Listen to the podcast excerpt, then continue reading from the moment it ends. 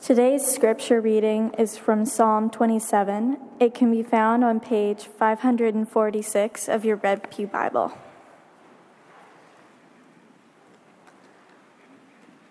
The Lord is my light and my salvation. Whom shall I fear? The Lord is my, the stronghold of my life. Of whom shall I be afraid? When the wicked advance against me to devour me, it is my enemies and my foes who will stumble and fall. Through an army besiege me, my heart will not fear. Though war break out against me, even then I will be confident. One thing I ask from the Lord, this only do I seek, that I may dwell in the house of the Lord all the days of my life, to gaze on the beauty of the Lord and to seek him in his temple. For in the day of trouble, he will keep me safe in his dwelling. He will hide me in the shelter of his sacred tent and set me high upon a rock. Then my head will be exalted above the enemies that, who surround me. At his sacred tent, I will sacrifice with shouts of joy. I will sing and make music to the Lord. Hear my voice when I call. Lord, be merciful to me and answer me. My heart says of you, Seek his face. Your face, Lord, I will seek. Do not hide your face from me. Do not turn your servant away in anger. You have been my helper. Do not reject me or forsake me. God, my Savior, through my father and mother forsake me, the Lord will receive me. Teach me your way, Lord. Lead me in a straight path. Because of my oppressors, do not turn me over to the desire of my foes. For false witnesses rise up against me, spouting malicious accusations. I remain confident of this. I will see the goodness of the Lord in the land of the living. Wait for the Lord, be strong and take heart, and wait for the Lord. This is the word of the Lord.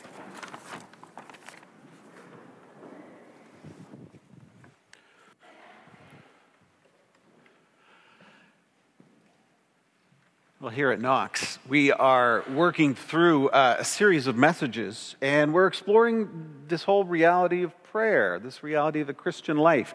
We're exploring how God invites us into relationship with Him, and, and how one of the most pivotal means of that is prayer, our praying life with God. And so, what we're doing is, is we try to learn this means of prayer as we're working through the Psalms, because the Psalms is the prayer book and they teach us about prayer. They put us in the posture of prayer, and they teach us how to respond well to God.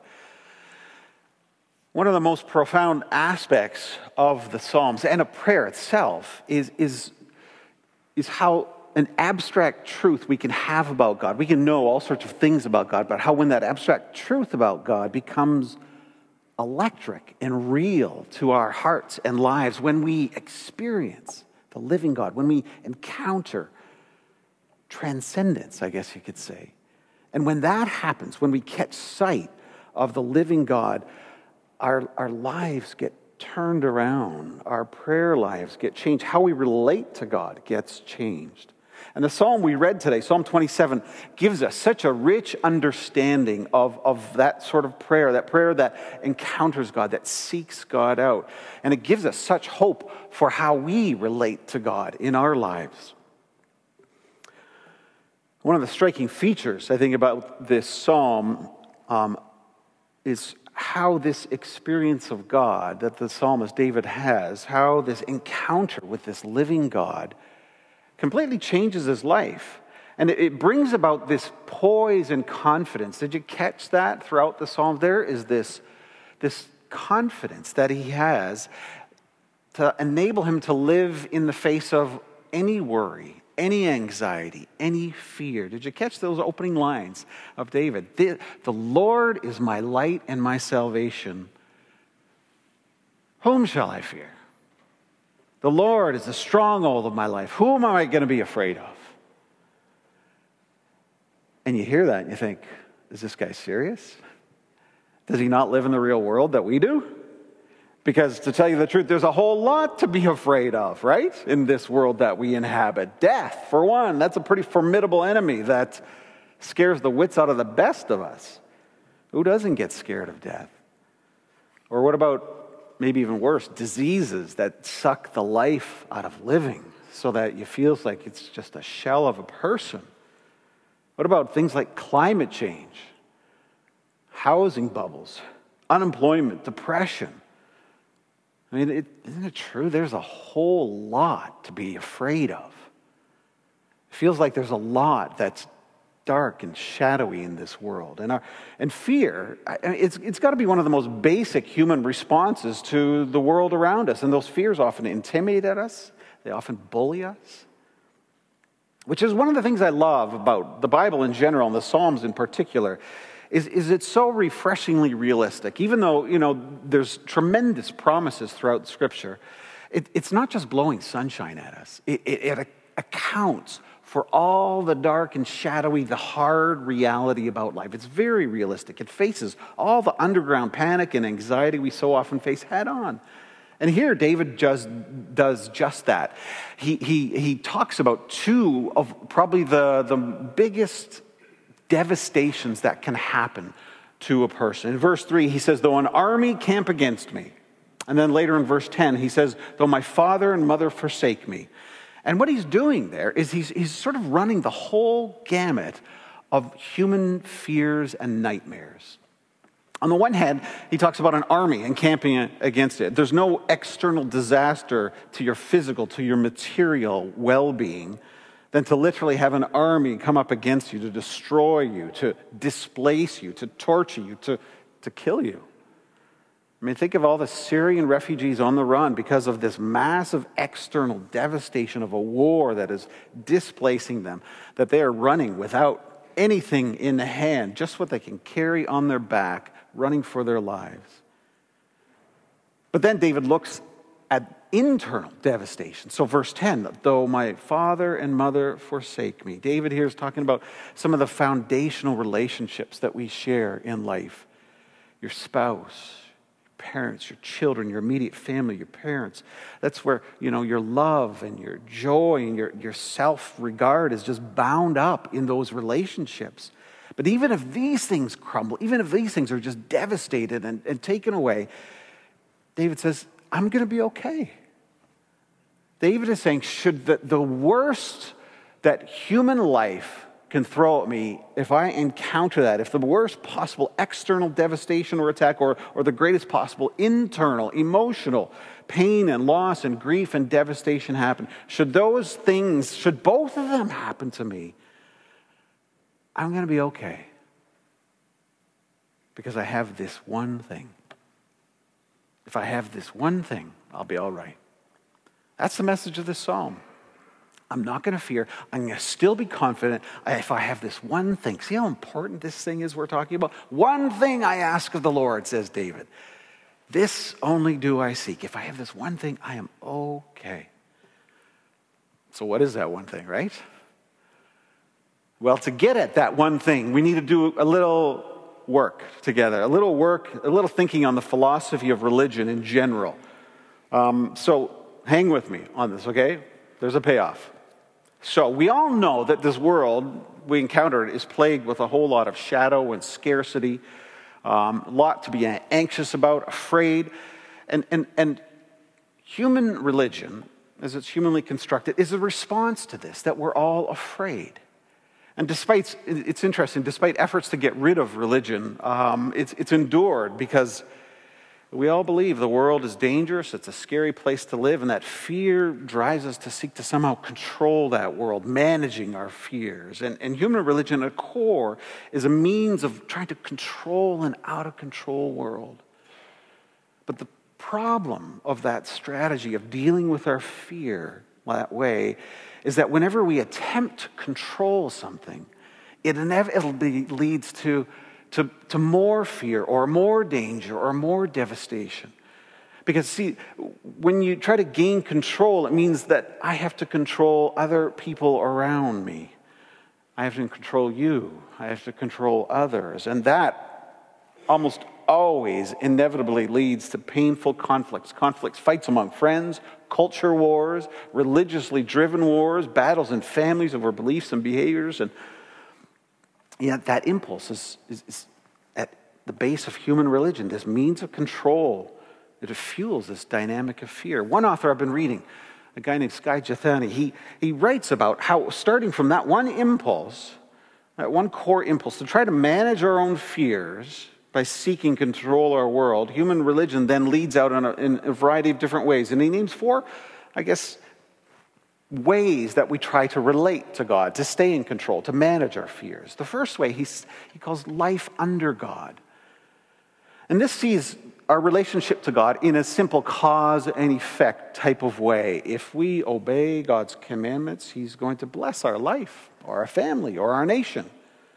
And our primary role is to determine what God approves of or what God disapproves of, and then to, to vigilantly remain within those boundaries.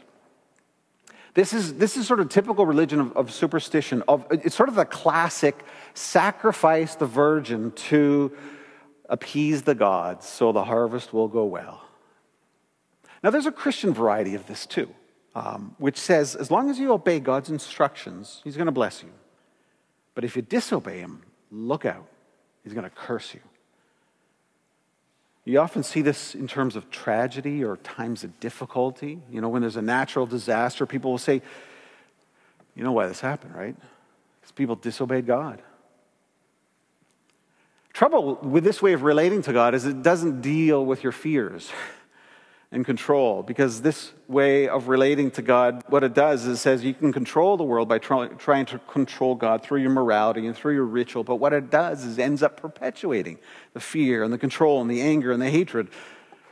It just extends it. So there's life under God. In our Western culture, we've abandoned mostly the notion of God, and so now we adopt another way of relating God life over God.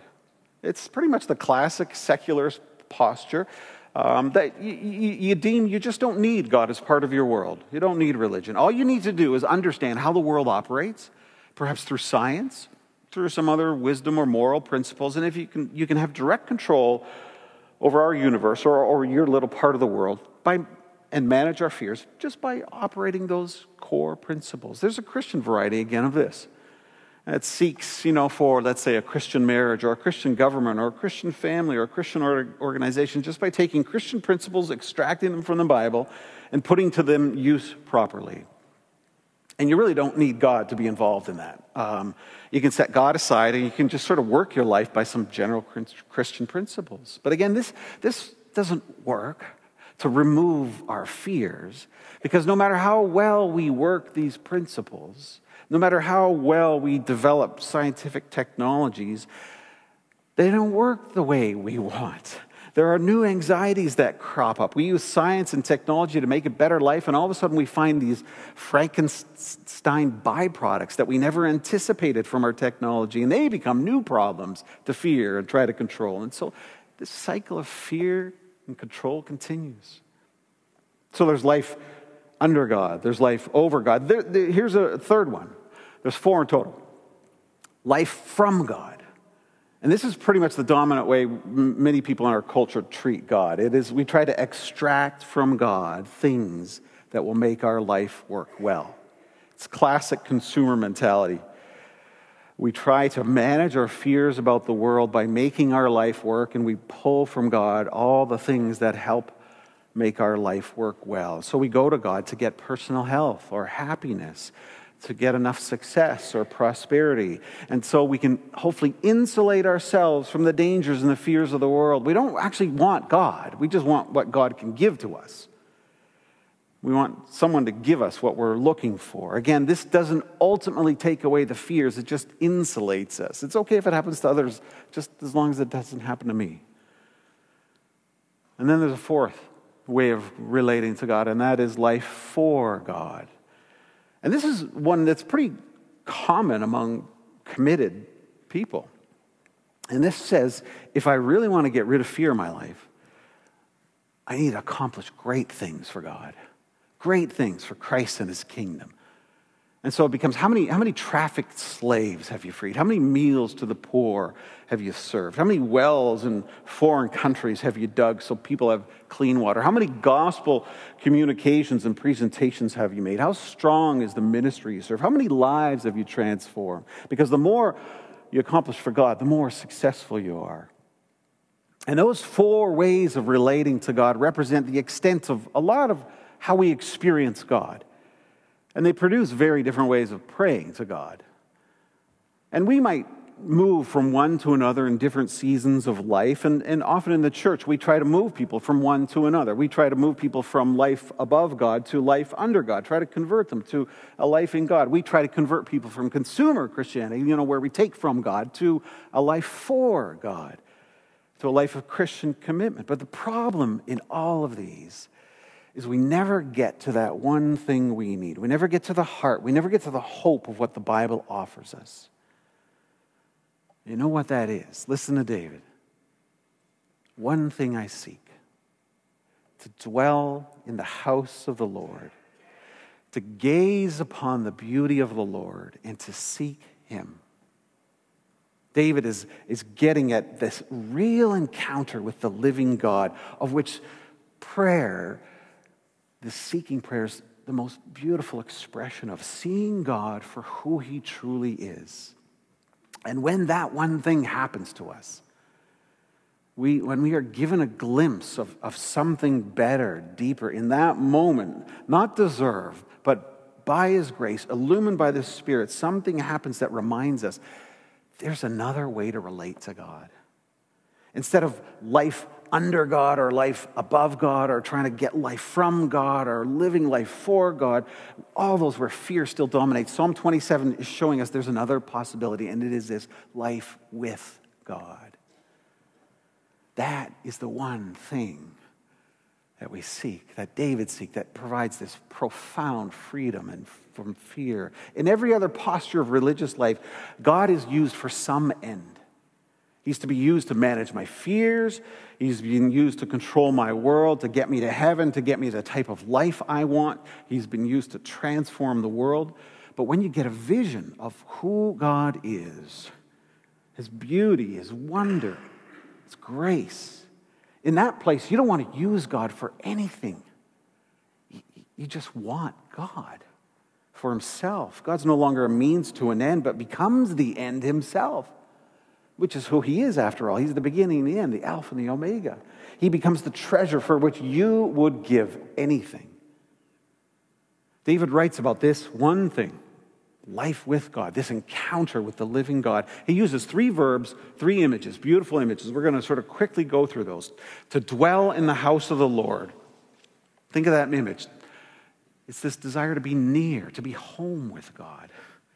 Think of home, it's that place of acceptance and belonging, to be welcomed for, for who you are, not forced to be anything else. You can drop all the pretenses, all the masks at home. You're just there. You're, it's a place of safety, a place of security. Life with God is the invitation to come home, to be at home in this world, knowing it is perfectly safe in the hands of your Heavenly Father. To dwell in the house of the Lord, and then to gaze on the beauty of the Lord and all the other ways of relating to God, you never see how beautiful God is because you're too busy trying to get something or use God for some means. But when God is the end, you're able to see the beauty of God. Life with God, you, you gaze upon God, you behold Him, you take in His goodness. I mean, think of how we know beauty. You know, we don't analyze it, we don't take it apart, we don't look at the structures. We can do all that, but, but in the end, you simply behold beauty, you take it in. Think of your favorite piece of music or favorite piece of art. You know, it's a piece of art that just overwhelms you. You put it on or you view it, you listen to it, you look at it over and over, and what happens? I mean, there's a delight, or maybe you just weep because it's so beautiful. It washes over you and, and, you forget everything else. You're not trying to prove anything, it's not a means to anything. This is the thing itself. This is what you live for, to experience the beauty of that.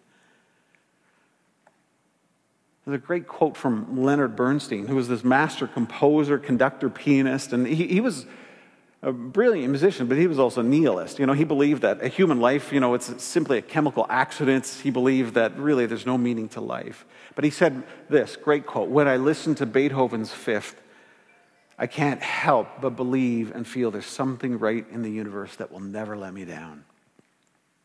You know what he's saying? He's saying, in the presence of beauty, when I gaze upon that beauty, you sense there's something more. You know there just has to be meaning. You know there has to be hope. Life with God, this, this prayer in which we encounter the living God, is where you come to God, not to get things, but simply to enjoy God, to delight in Him, to find the meaning and the hope just in that experience. And then the third action is to dwell with God in His home, to gaze upon the beauty, and then to seek Him. And then later on, verse 8, it says, My heart says, Seek your face. This is, this is the heart of life with God this personal encounter with the living God. The one thing that satisfies the face of God. Now, what does he mean, though? What is that, the face of God? Some people say, you know, I don't, don't really get this. What is the face of God? I thought God was everywhere. Why do I have to seek his face? I've often heard people tell me, you know, I, you know, I'm out in the mountains and uh, walking along the lake. I experience the presence of God. I sense how great God is. Well, remember, yeah, God is both a spirit, which means he's everywhere, but he's also a person, which is what the face is getting at. The face is God's relational presence. When God's face shines on you, it means he delights in you. He takes deep joy when we seek that face of God. We're seeking his affirmation, his attention. You know, along with food and water, we need attention. It's interesting, studies done on, on babies. A baby will li- lie in a crib and, and smile when there's a face smiling back at it. The baby realizes someone is watching, someone's responding, and the baby responds in turn to that. Psychologists call that attunement. The baby knows it's somehow possible to be connected, in tune with another human being. This is how it works with God. We get in tune with God. We still, as we grow up, need to be attended to. There was one um, fascinating psychological study.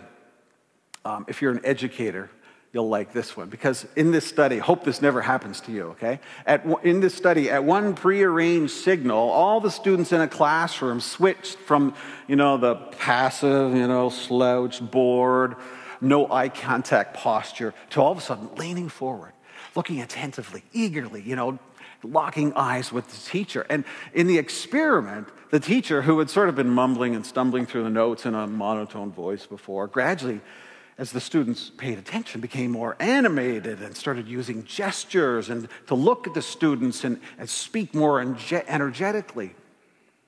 And then, at another prearranged cue, the students switched back to slouching and bored and no eye contact. And the teacher then went back to this monotone, not animated teaching style. There are times when I think you're all in on that experiment here every Sunday morning, too. But just by our faces, our, our, our, attentiveness, we encourage. And no matter who we are or what we do, we all need to be attended to. Attention is so valuable that we don't simply give it, we pay it. The face of God is that affirmation of God's attentiveness to us, his willingness to turn his face towards us. And that's a beautiful thing, isn't it? Except biblically, that's a huge problem. because to see the face of God is actually a terrifying thing. Remember when Moses came down, uh, he, he, went up to see God and, and he, he said, God, let me see your glory. And it was a request God, I want to relationally connect. I want to I want to experience. I want of relational intimacy with you, God. What this form of prayer is all about, this seeking prayer. But God says, "Okay, I'll pass by you with my goodness, but you cannot see my face because no one can see the face of God and live." So, what's this about? You know, it's not saying that God is this infinite grouch that you just don't want to be around him, you don't want to look at his cranky face because it's going to really do you in. It's saying instead that actually there's no way for, for God's holy presence and sinfulness to be together.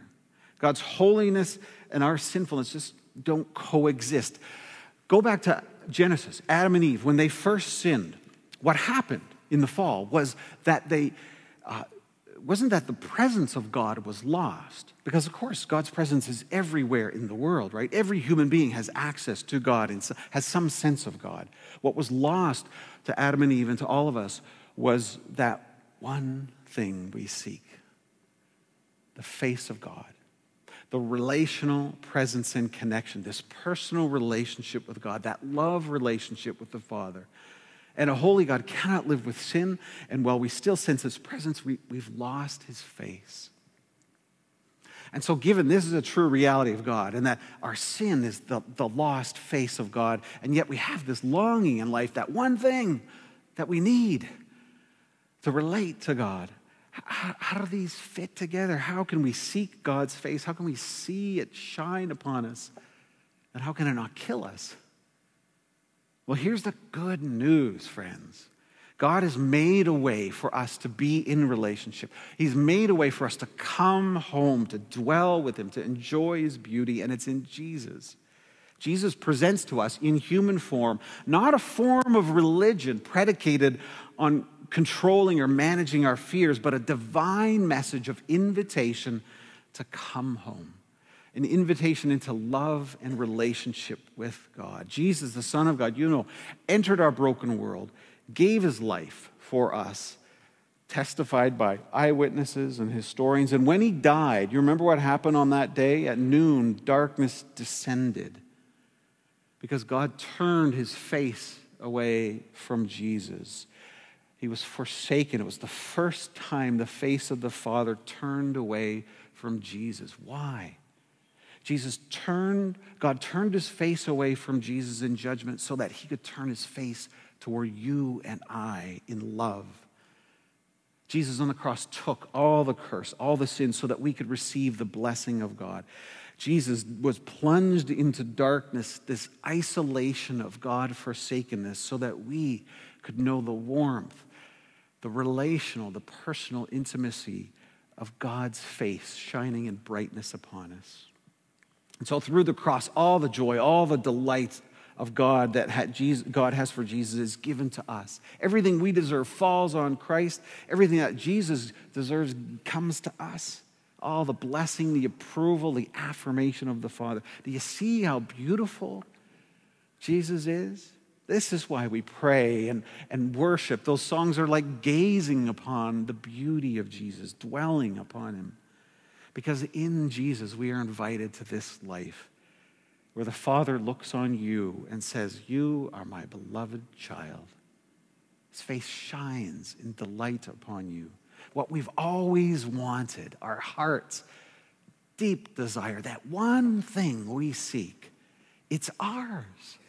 It's ours right now because the face of God is shining on you, saying, My beloved child, in Christ there is no condemnation.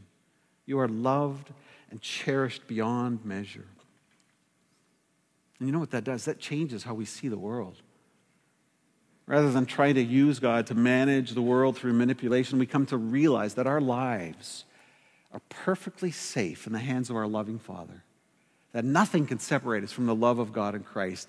And so rather than seeking control, we can surrender it. We can surrender our lives. And in that place of surrender, all of a sudden, everything makes sense. The teachings of Jesus make sense, perfect sense. It's perfect, perfectly brilliant sense to, to give yourself away for the sake of others. It makes perfect sense to live sacrificially. It makes perfect sense to give generously, knowing that nothing can make us afraid because the one thing we need is ours life with God in Jesus. So, whom shall I be afraid? Of whom shall I fear? Amen. Let's pray.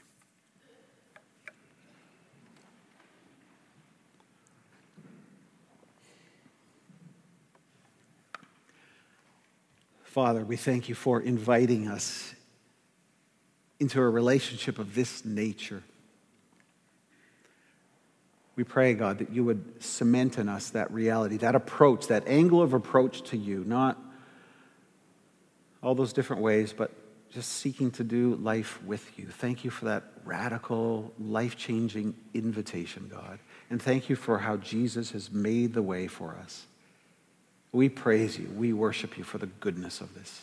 In Christ's name, amen.